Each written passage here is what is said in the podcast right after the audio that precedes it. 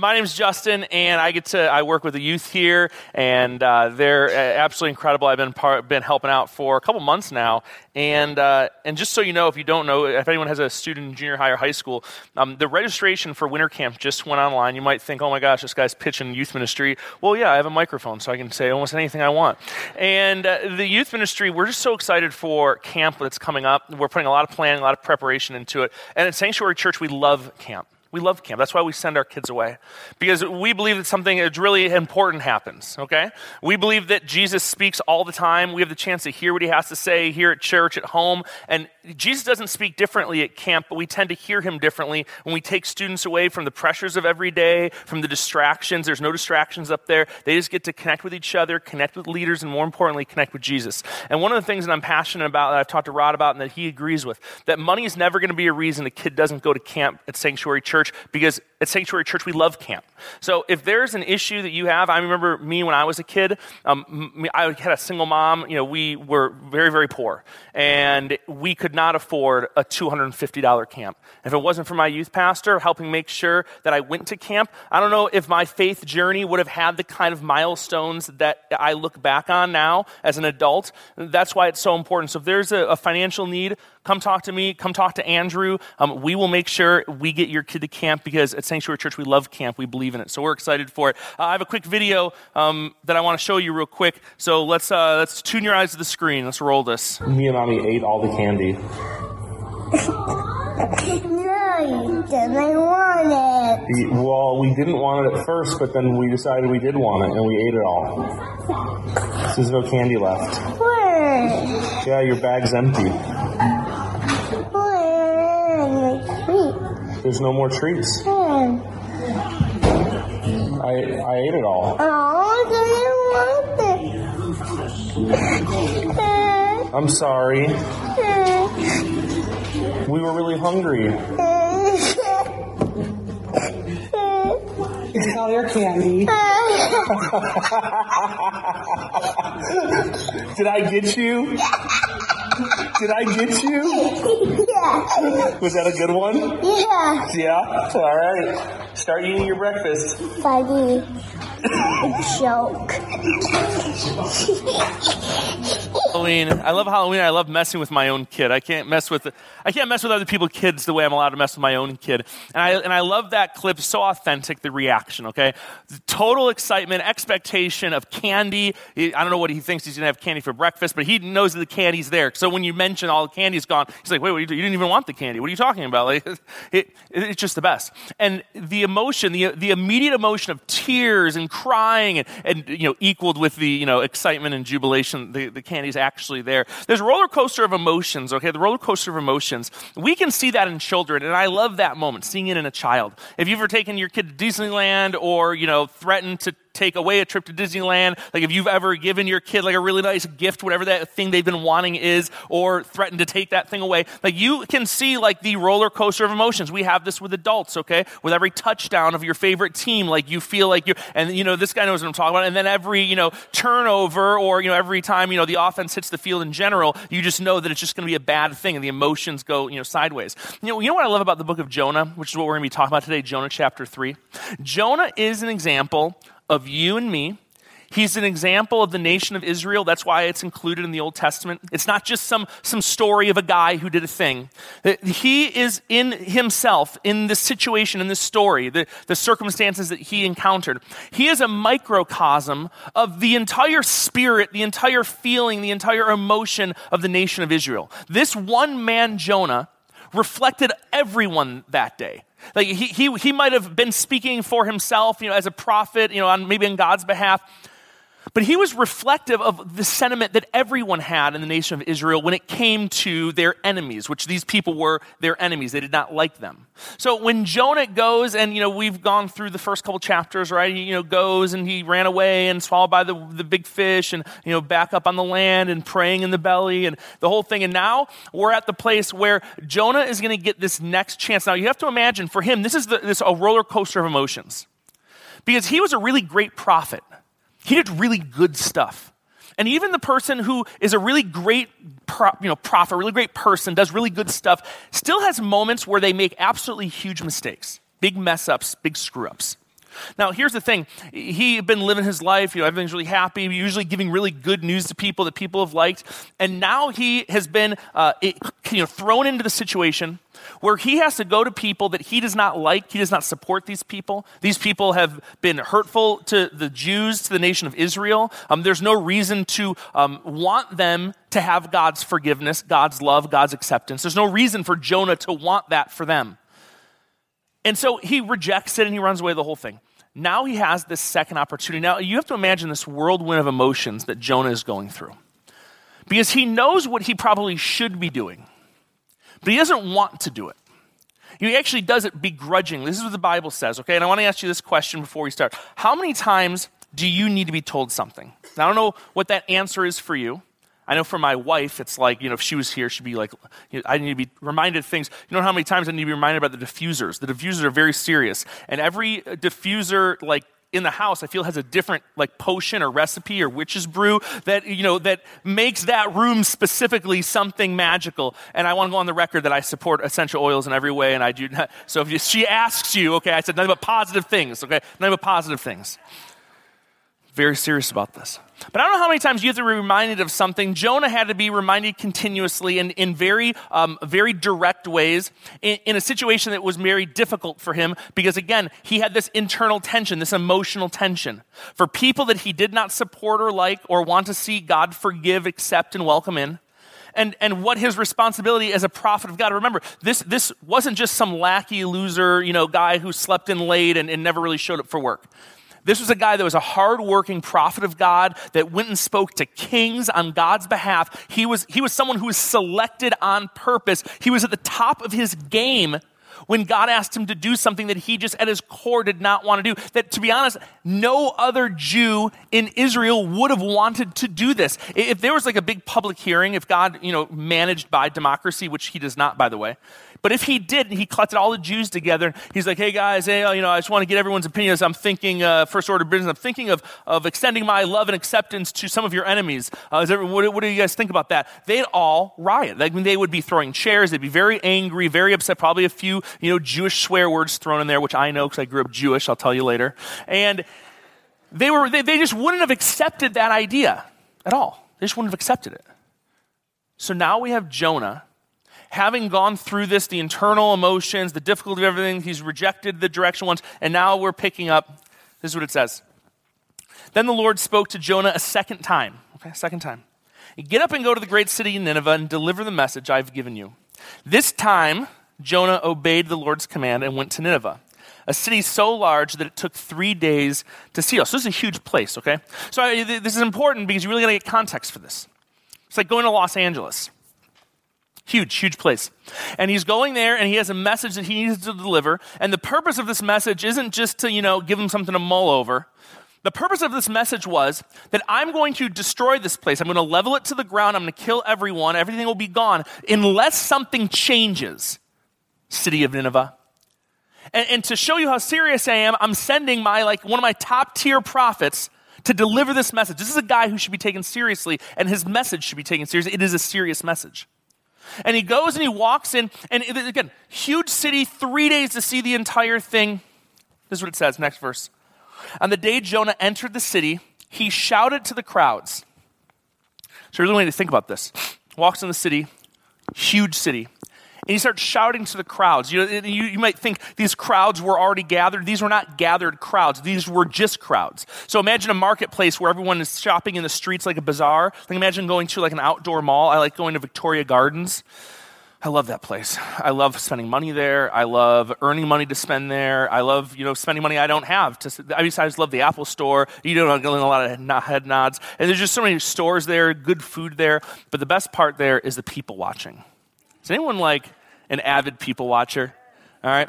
Yeah, you know what I'm talking about. So one t- fourth of July one time, my wife and I, we, we used to live in Huntington Beach. I think this was right before we were married, so we weren't living together. I, li- I lived in Huntington Beach, but so I think this is before we were married. But I distinctly remember us sitting at a, a, a breakfast place uh, called the Sugar Shack. If anyone's been to Huntington Beach, California, you probably know this place. And we're just watching these people. It was the fourth of July watching these people. And they were doing the most ridiculous things, things that you would you would not want to have recorded and shown to you later, although I did record them, but I could not find them later to show them. But it was truly wonderful. But it, and the streets were packed full of people. Fourth of July, Huntington Beach, California, streets were packed full of people. And, and they weren't they weren't there congregating for any specific thing. They're just large crowds. That's what Jonah was dealing with. He he wasn't it wasn't like a gathering of people that are like, hey, Jonah's coming to town. They, Jonah the prophet? Yeah, Jonah's coming. Oh, we got to go see this guy.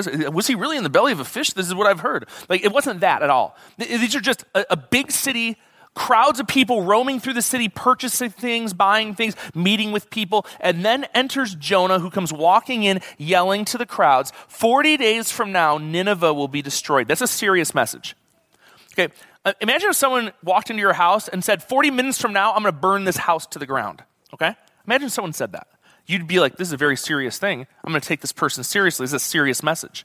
Now, the people in Nineveh, you might think, well, how seriously did they take this message?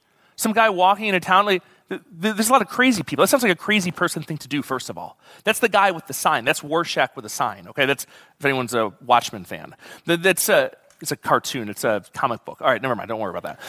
He's the guy that walks around with the sign that says, the end is near, the world's coming to an end, the end is near. Like, that's the crazy guy, okay? Until the world starts coming to an end, it's like, what did that guy know that none of us knew? For them, they were looking at this guy, right? Probably, like, he's crazy. Who's going to listen to the guy walking into a huge city like Los Angeles saying, hey, forty days from now, the city's going to come to an end? The people of Nineveh believed God's message.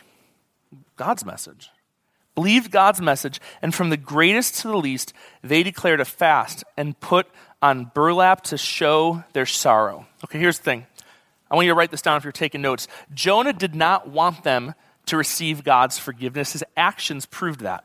His actions proved that he didn't really want. I know, I know God came to him a second time and said, go, and I know he obeyed, right? I know he, he said, okay, God, I'll, I'll go, I'll do it. But his actions really reflected that he didn't want them to receive God's forgiveness. Okay, this is like a child.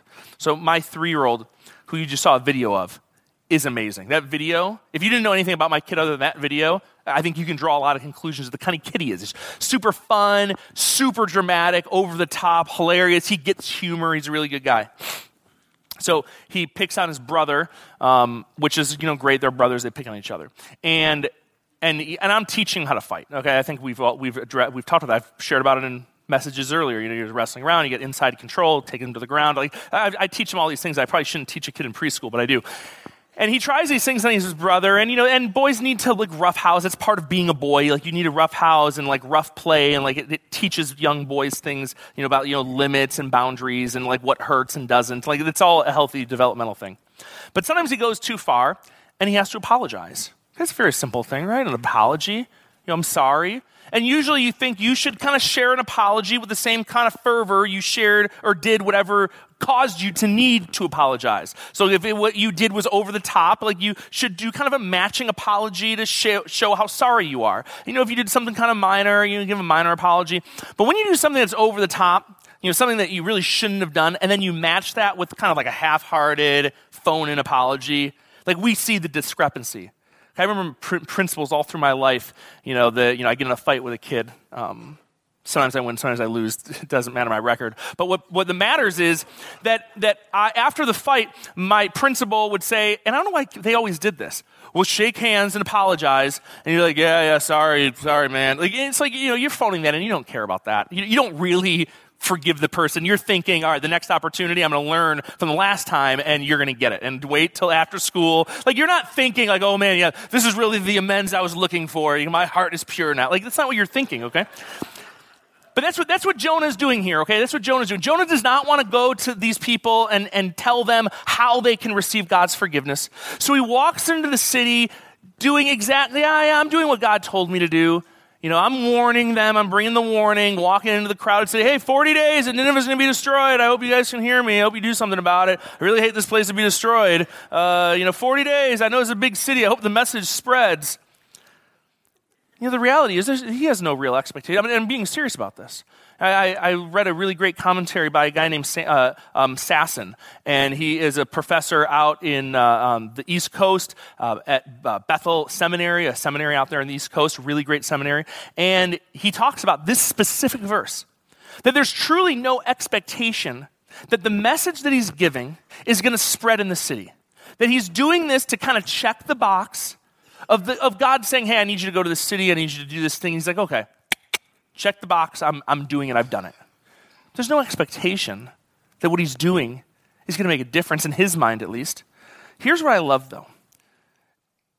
You may, now I don't know if you do, but you may need the message, even if it's from a terrible messenger. You, you may need a message, even if it's from a terrible messenger. Now, the thing I loved about the people of Nineveh, they needed that message. Yes, they had a terrible messenger providing it, but it was a message that they needed to hear, and one that when they heard it, now,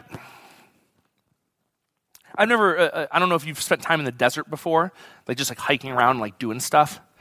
You can get really thirsty really fast, like really thirsty. Not just the heat, but the sweat, and then you're walking, and it's just like a lot of physical things. And, I, ugh.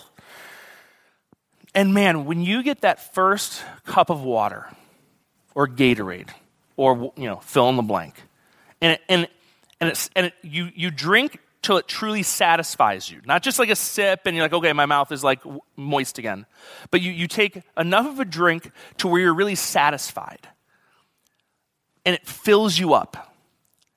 And whew, imagine a group of people that are so dry from God. They're so dry from what God wants for them. They're so dry from an understanding of who God is. They're so dry and in need that even a terrible messenger can bring a message that can satisfy. You know, you come to a place where you're in such need that even though the person delivering the message may not be the most perfect of vessels, the message itself is from God, and it's so clear, and it's so satisfying and quenching. The people of Nineveh, when they heard it, it immediately satisfied in a way only God's message can for people who are needing it. Because here's the thing. God, I, I believe, really had these, had this, these people primed and ready. They were ready for something. You know, there's probably a lot of people in this town who are looking around, they're just unhappy with the way their life has been going, and they, the, you the, you kind of have that knowledge that there's probably something better out there, but you just don't know what the something better is. And then someone comes in who really doesn't care, per, per se, about the, the message that he's giving. But man, oh man, did they need it. Was it, it was the right message, even though it wasn't the right messenger. You know, verse number six, when the king of Nineveh, which by the way, just... Just to make sure we're like continuing to track with this. You have a huge, huge city. Lots of people. So big, three days to travel the whole thing. And a guy coming in with a, with, you know, half-heartedly with a message he doesn't really want to give, that that message finds its way to the king. That's like the big, like that's the biggest deal in the world. Like how, how can such a simple message find its way all the way up to the king? Well, yeah, God, well, God's involved in it, right? God's involved in the message. Yeah, yeah, okay, yeah, God's involved, and I, I agree with that. But then there are some messages that are so needed that they catch on like wildfire in a community, in someone's life, in a church, in a family. Like, there's just there's a truthful message that that you know enters into the conversation that just changes everything so quickly that it goes all the way up to the top. It just spreads. People just keep repeating it and keep sharing it, and, and, and it starts to make impacts and changes quickly. That's where they were at this time. That's where the city of Nineveh was. They were ready for a message that would be changing. They were ready to hear something. It went all the way to the king. Something that Jonah probably never expected. Honestly, probably something Jonah didn't even want. But that's exactly what happened. You know, this is what it says. Went to the um, king of Nineveh, heard what Jonah was saying. He stepped down from his throne, took off his royal robes. He dressed himself in burlap, burlap and sat in a heap of ashes. Then the king and his nobles sent this decree throughout the city. Okay, so I just want to make a couple points here. Number one, only God knows the heart. We're not called to be their doctor. We're called to obedience. What does that mean? Only God knows someone's heart, where they're at. You know, God knew where the king was at, where the city of Nineveh was. Like he, he knew where they were. They just needed the opportunity. God knew where their heart was. Now, here's the thing. Jonah He, he's not called to be a doctor. He's not called to be like the one to kind of, oh, I don't know, I'm not too sure about this. Like, I don't think this is going to work out. Like, we maybe we should, you know, call it, you know, this, this, this these people aren't going to survive. You know, it's just whatever. We're actually just called to obedience. We're not called to think through all the reasons it wouldn't work. We're just called to take action, believing that God can make it work. You know, so often, and I don't know about you, okay, so maybe this is only me. Maybe I'm I'm in a room alone right now. But there are so many times where I feel God's like really clearly saying something or directing me to do something. And it's so easy for me to say, no, no, God, you know, you just don't, you just don't know. This is really a waste of time. This is a waste of my energy. You're, I could be playing Call of Duty right now, and you're asking me to go talk to this person. Like, I feel like getting a higher score. You know, maybe I could meet someone on the game and tell them about Jesus. I don't really, you know, I could do that from my bed. I don't really know if you want me to go all the way out here. It's really, you don't know them. And it's really easy for me to become doctor and make prescriptions for their heart. You know, I think God knows their heart a little bit better than I do. I'm not called to be their doctor. I'm called to live in obedience, to actually just take action. Like, I just think of all the reasons it wouldn't work. I just make all these excuses, all, all these things of, you know, what. So, you know, I like doing like spur of the moment things. I'm a spur of the moment guy. And so I'll talk to my wife, be like, babe, you know, we should just give your kids, you know, you know, give our kids to your, you know, parents for the weekend. Let's just go to like, let's just get, book a flight to San Francisco and hang out. And she's like, what, what are you talking about? And I'm like, yeah, yeah. I'm like, why don't we just like, I'll go online right now. I'll buy some flights. Let's just go for this weekend. Let's just do it.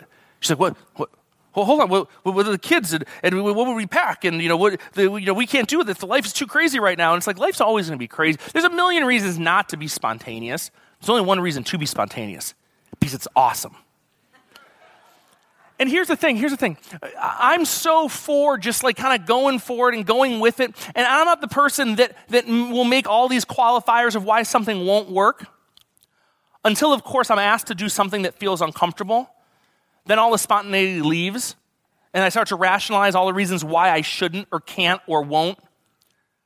And this very, you know, spontaneous, very easygoing, willing to take risks kind of guy becomes like the, the bean counter that wants to make sure everything lines up before I take the most minuscule risk when it comes to confronting someone, confronting a situation, maybe, maybe even confronting myself or inviting to be confronted on something that I've done. You know, God knows our heart, knows where we're at. We make all these excuses and reasons why we can't when he can. Again, it's the obedience thing, okay? And here's what I want you to write down. When you encounter the truth, it demands immediate action. That's one of the things I like about the king. One of the things I think God knew about the king, that and knew about his message that the prophet, you know, Jonah is delivering. That when you hear something that is, is truth, it demands immediate action. The king reflected that really well. Immediately taking action on what he heard, knowing that this isn't something you can just kind of sit on and wait on. You know, again, it's like when we apply this to our normal everyday life, it makes total sense. You know, it, if as you were getting in the car, your phone rang and you answered it. It said, hello? And on the other line was the person who said, hey, I just want to let you know that last night I came to your house and I cut your brake lines. Have a great drive to work. You'd be you'd, you'd stop and you'd think to yourself, I don't think I should drive this car right now. I don't think I don't think I should do it. Well, yeah, of course you shouldn't do it, because the truth is your brake lines are cut, and that demands immediate action, which means you shouldn't drive your car. Like this this makes sense to us. Like this totally makes sense to us. My wife got up in the middle of the night. She got an email. This is another essential oil story. So this is a really essential oil heavy heavy lesson right now. She got an email about the Christmas BOGOs, okay? It's like a buy one, get one situation, okay? I know nothing about this other than that's where my money goes. So she, um, and so she got up literally in the middle of the night. These are the things that, she doesn't get up in the middle of the night for everything. She'll get up in the middle of the night for this. And I love her, but it's true. And she got up in the middle of the night, like two a.m. when these, the sale went online, okay? To get all this stuff, to do whatever to the house, I don't know. But to her, she got this email, and it's like, listen, there's this new truth. The truth is that you're going to save a bunch of money by getting all these oils, a special deal. Well, that changed the, the changed the perspective of her night. It demanded immediate action. And so she she took action to reflect the new information that she's gotten. Again, this makes sense to us when we're talking in normal everyday terms. But then when we move into the spiritual, we all get amnesia. We are like, whoa, what's going on? I don't I don't know. We should really talk about this and think about this. No, no, no, listen. If God, God called you up on your phone You're in your car, getting ready to go to work. So, you know, hello? Hey, it's it's me, Jesus. I'm hanging up here uh, in heaven. Uh, how's it going? Oh, it's going great. Well, I just want to let you know that uh, one of your coworkers at work just got really bad news today. And I, so I need you to be paying attention. I'm not going to tell you which one. But when the moment happens, I need you to have a listening ear and invite him to come to church with you this weekend. Uh, I think you have the wrong note. Who's this again? I get, I'm going through a tunnel. I, the wind is, the window's down. It's windy. I got. There's a cop coming. I gotta go. It's like, come on, are you serious? But that's what we do. We do that all the time. We do that all the time. We don't let the truth of what God's trying to say impact our immediate actions. Here's the thing. One of the many reasons that Jesus tied his story to the story of Jonah is for this point, that truth changes and should make immediate changes to our behavior. That Jesus, okay, again, let's, you know, Jesus, okay? I'm not talking about, I'm not talking about like John, okay? I'm not talking about John with the long flowy hair, okay? I'm not talking about him. I'm not talking about Peter and, you know, cutting people's ears off guy. I'm talking about Jesus, the Christ, the guy, the one who was on the cross, like that guy. He chose, and he could have said anything. He could have tied his story to any of the prophets in the Bible. He could have talked about, um, you know, he could have really tied it uh, to Isaiah. He could have tied it to Jeremiah, Jeremiah twenty-nine eleven. Hello, graduation verse, out of, taken out of context all the time. We'll get into that another day. Jeremiah, okay, twenty-nine eleven, love that. Uh, he could have tied it to any of the other prophets. He could have tied it to. He could have tied it to Moses a bunch. He could have been like, oh my gosh, like just like Moses was, blank, blank, blank. You know, G, the Son of Man, blah, blah, blah. He could have done that, but he didn't. He said, just like Moses, three days and three nights in the belly of the fish, so the Son of Man will be three nights, three days and three nights in the heart of the earth. He tied his story to the story of Jonah, not because like everyone's going to be debating, like, did he really get swallowed by a fish? I don't know. This, this sounds crazy. Not because of that for eternity, but because he knew what we should know and do know when it comes to practical things, not spiritual things. He knows what we do know, but don't always apply, which is when you're encountered with truth, it should make immediate changes to your behavior. You know, this is what it says. No one, no one, not even the animals from your herds and flocks, may eat and drink anything at all. So this is kind of what the king is saying. This is what he's decreeing. People and animals alike must wear garments of mourning, and everyone must pray earnestly to God. They must return, uh, turn from their evil ways and stop their violence. Who can tell? Uh, perhaps, who can tell? Question mark. Perhaps even yet God will change his mind and hold us back from his fiery, um, from his ang- fierce anger from destroying us. You know what the word here is? Hope. If you're going to write down a word, I want you to write down the word hope. Because here's the thing.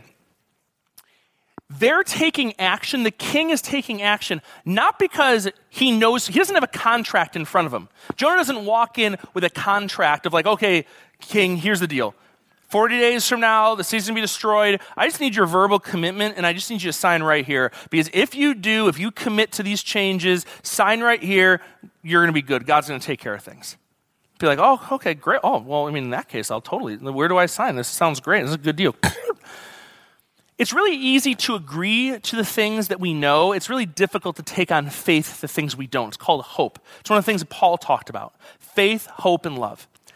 Faith in God, hope for heaven, and love for the saints. Faith, hope, and love. I think I have it tattooed. There it is. Faith, hope, and love. I got it tattooed for a reason. Faith in God, hope for heaven. Hope that, that after all this, there is an after this. There's hope. We have hope for that. In Christ, we have hope that this isn't all just it. Hope and love for the saints. Love for one another. Love for each other. And, and so, so this guy, he's not taking action because he knows. He's taking action because he has hope. You know, there's this verse in Hebrews, this is what it says. Faith shows the reality of what we hope for. It is the evidence of things we cannot see. He's taking on faith that there are changes that need to be made in his city. That Jonah hates this, by the way. This is, this to Jonah is the worst case scenario. Because at least with a contract, he could add like a bunch of extra things like no more picking on the Jews and like maybe like pay us some reparations for all the things you put us through. And, you know, and you all have to be, you know, fans of matzah bread, you know, whatever the deal. He could add whatever he wanted. Okay, matzah bread's a Jewish food. He could have added whatever he wanted, right? That would have been really preferable to Jonah probably, because then he could add a bunch of stuff that would probably make his life better and the life of the Jews better. But again, God's perspective isn't that. His hope isn't to just, you know, put all these qualifiers to, to, to make things all equitable. God doesn't live in, in that the equitable, you know, let's just make it work for you and work for me and we're, you know, everyone's cool with each other. No, no. God works in the I love you, so I'm, I want to show my love and show my forgiveness to you. And, and, and so I'm asking you to make changes to you, and so that I, and it's here and it's free and it costs you nothing. It's one of the, another one of the reasons that Jesus tied his story to the story of Jonah, because there's so much in here that just unpacks the heart of God, who God is. And so the king starts taking on faith. Immediately start taking on faith that we need to make some changes in hope for the things that we don't presently see, because there's no confirmation these things are. For all we know, this isn't going to work and God's just going to destroy everything in forty days. This is just a countdown. There, there's no one coming next to say, hey guys, just so you guys know, it all worked. It all totally worked. You're totally good now. Like, it, just enjoy, keep living life. No, no. They were committing to something. This is important. Committing to something with actions of faith to reflect a hope that they had in what God's actions would be for something that was totally unseen. If you want an example of this, um, it's called investing in your marriage when things are like at its worst. When things are at its worst and you start investing in your marriage slowly, without any evidence that, like, you know, things are working, like you're not going, like if things are really bad, it's not like, you know, after two days, like you're back in the bedroom and everything's fine. Like, that's not, anyone who's married knows that's not how marriage works. But, you know, if things are going difficult in your marriage, those first couple days, weeks of investing in, in a healthy new direction to repair, fix, restore things, things that might have been broken, you're investing in faith, faithfully investing in something that you're hoping will turn around. Even though you don't have any evidence that you you know, any visual evidence at the moment that it's even going in the right direction, you're just continuing on faith that this is, we're moving in the right direction. You know, if you're if you're a kid or you're in college or you're studying, like this is the semester system. You start off the semester, there's, you know, start off college, like there's no proof that getting a degree at the end of all this is just gonna make your life better and make things awesome and, and fix all your problems. There's no proof of that. But yet we go to class every day, and we do our homework, we take our tests, and, and every day we take on faith, we faithfully do the things we're asked to do in hope for an outcome that will happen based on unforeseen evidences right now. There's no proof right now that it's all going to work out, but yet we take faithful steps every day looking toward this hopeful outcome, this hopeful future that presently we don't see the realities of. That's what the king is committing to. Now, Jonah hates that. And, and and didn't see any of that in their behavior, in the behavior of the city, the behavior of the people's hearts. But yet that's exactly what God knew could happen. Because, you know, we're not robots. He doesn't control us. He, he, he, yeah, he knows what's going to happen, sure. But we have free will. We have choice. We could have, he could, it could have gone the other way. Sure, it did. And you get into the book of Amos, and actually, you know, the, the whole thing goes sideways like later for Nineveh, but I won't get into that right now. But in this moment, they made new decisions that impacted their future. You know, this is what it says in verse ten. When God saw that they had uh, what they had done and how they had put a stop to their evil ways, he changed his mind and did not carry out the destruction he had threatened. How exciting is that? That's so nice. You know, it reminds me of this verse from Luke. Jesus said, this is Luke uh, twenty-three. Jesus said, Father, forgive them, for they don't know what they're doing. You know, there's forgiveness for people when you make mistakes. If you're willing to own it, if you're willing to raise your hand and say, hey, you know, I screwed this up. I screwed this up, and it shouldn't have gone the way that it went, but it did, and I'm sorry, and, and we need to get back on a better track. Jesus is the one with his own words says, hey, look, forgive them. Show forgiveness. Nobody is destined for destruction. Nobody is on a path they can't get out of. Everybody is one truth, one moment, one conversation away from going in a new direction. You know, there's a song called Waymaker. Here's a couple words from that song that I really like. Waymaker, miracle worker. I'm not going to sing the song, obviously. Waymaker, miracle worker, worker, promise keeper, light in the darkness. My God, this is who you are. I'm going to leave that up on the screen for a second. Don't, don't take that down. Somewhere, some of these words connects with you when it comes to describing who you believe God is or who you're fearful that he's not. You know, I think for a lot of you, like the, for you, you're like, oh, I love Jesus. I go to church all the time. Like I love, I can't, it's going to be excellent to give, you know, this new property. Like, you know, whatever it is, like tell me the amount, I'll do it. Like, you know, okay, whatever. Like, that's great for you. There's also a lot of you in this room who's fearful that this is not who God is. That when you think of God, you're fearful that he is not a miracle worker because whatever situation you're in, it's just, it's just beyond, you know, it's beyond repair. That you're fearful that he's not a promise keeper because man, you've had a lot of people break your promises. You you just can't stomach the fact that God could break a promise and you're nervous about that. And it actually causes you to come to a place of disfaith instead of faith out of the risk of being disappointed. Your risk of fear of being disappointed by God leaves you not to even believe or put your trust in or willing to investigate this whole thing about God. And maybe for some of you who you're you're dying for a light in the darkness, because you know what, what darkness is in your life. You're afraid of the darkness. You hate it. You, you, it bring, even right now, hearing it, you may sweat a little. Maybe your heart starts racing a little bit because you know what that spiritual darkness, relational darkness, emotional darkness, you know what that feels like. And so the idea that God would say, I'm going to be the light in the darkness and then not be there when it's at its most dark, it, it, it, it makes you not even want to step out in faith. Here's the thing. For each and every one of you, there's a specific thing that you need. Maybe it's something you need to hear. Maybe it's a conversation you need to have. Maybe it's someone you need to invite to speak something into you. Everybody has a specific thing. And, and here's the thing that I find to be so wild. God knew what that thing was for the people of Nineveh. Even though Jonah was just kind of giving a half-hearted, that half-hearted was exactly what the people needed to hear. You know, I'm going to put something on the screen. What's the specific message that God has for you that makes sense only to you that you're not listening to? So if, if you walked into most places and said, oh, forty days and, you know, and this is going to be destroyed, that doesn't make sense to a lot of people. But to the people of Nineveh, it was exactly what they needed to hear. You know, I think there's messages that you exactly need to hear, exact statements or feedback or, or teaching or wisdom. There's something specific that, that only will make sense to you. Wouldn't make sense to me the same way because my heart's different than yours. My story is different than yours. I'm a different person than you are. My background's different. My family life's different. My, my walk with God has been different than yours. I mean, we're different people. But yet there's a, there's a, probably a message specifically that would connect with you that you need to hear. And you probably know what that is, like deep down inside. And this isn't like a, this isn't like a, like a walk out of church, like high-fiving each other today. Like, oh man, church was awesome. That guy kills. This isn't that kind of a thing. This is the kind of thing that you have to go home and think about. Like this is the thing you might have to go, maybe go back in the book of Jonah and like read through how how a one simple statement could be this, this world-changing event for the people of Nineveh, for a whole entire city. And you might have to think for a second deep down, like not like what's on the surface. The stuff on the surface is like, just pass that, you know, push that aside. Deep down, is there a message? Is there a word?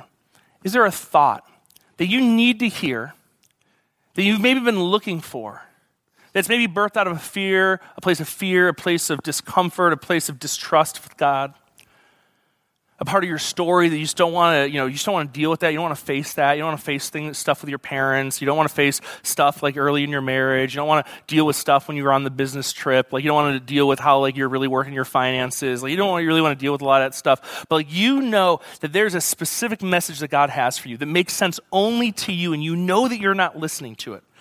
And you just have to give a little bit of, a little bit of guard down, a little bit of, you give a little bit of faith. That for a second, kind of walk in faith without any evidence that there's proof that there's health coming or restoration coming, but you're going to give a little bit of faith because you're going to move to what we believe that you're hoping for, which is something new, something different. You know, the worship band's going to come back up. And as they're coming back up, we're going to close with a song or two. I want you to think of this. If it wasn't for Jonah going to the city of Nineveh, sharing a message that it wasn't even an unpopular one. It was a confusing one. One that didn't make a lot of sense to a lot of people, except for the people who really needed it. if they would have been totally shut off to everything, they would have never gotten it. But they weren't shut off.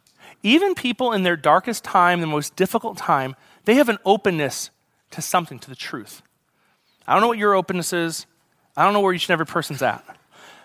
But I think if I'm going to tie my story to the story of Jesus, and Jesus was willing to tie his story to the story of Jonah, there's a truth there that needs paying attention to. Now, you can dismiss this. You can walk out and, and high five and like, oh, that was great.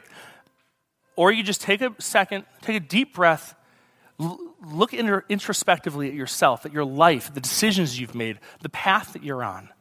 Is there a thing that you need to hear? You know what it is, but it's sometimes it's difficult to hear it, and it's even more difficult to make changes around it because there's no proof.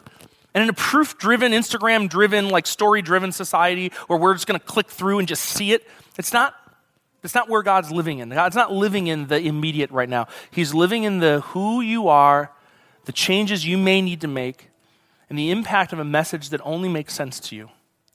Let me pray, and we're going to stay up and worship. Heavenly Father, this is a great group. You you love them. In this moment, I think that you have something that you really, just really want to uh, get through to somebody. And and and gosh, there's just, it's so difficult sometimes. It feels like we're doing spiritual gymnastics, trying to stay away from the message that you have for us. But if we just pause for a second and just open our heart and open our mind and take take a spiritual and emotional risk, that you have something that you need to say that's unique to each and every one of us that will penetrate us in a way that doesn't just cause this, this temporal, you know, change, that actually could be life-changing. I believe in a life-changing God. I believe you're present with us now. I believe you're here in this room right now. I believe you care deeply for your people. Thank you.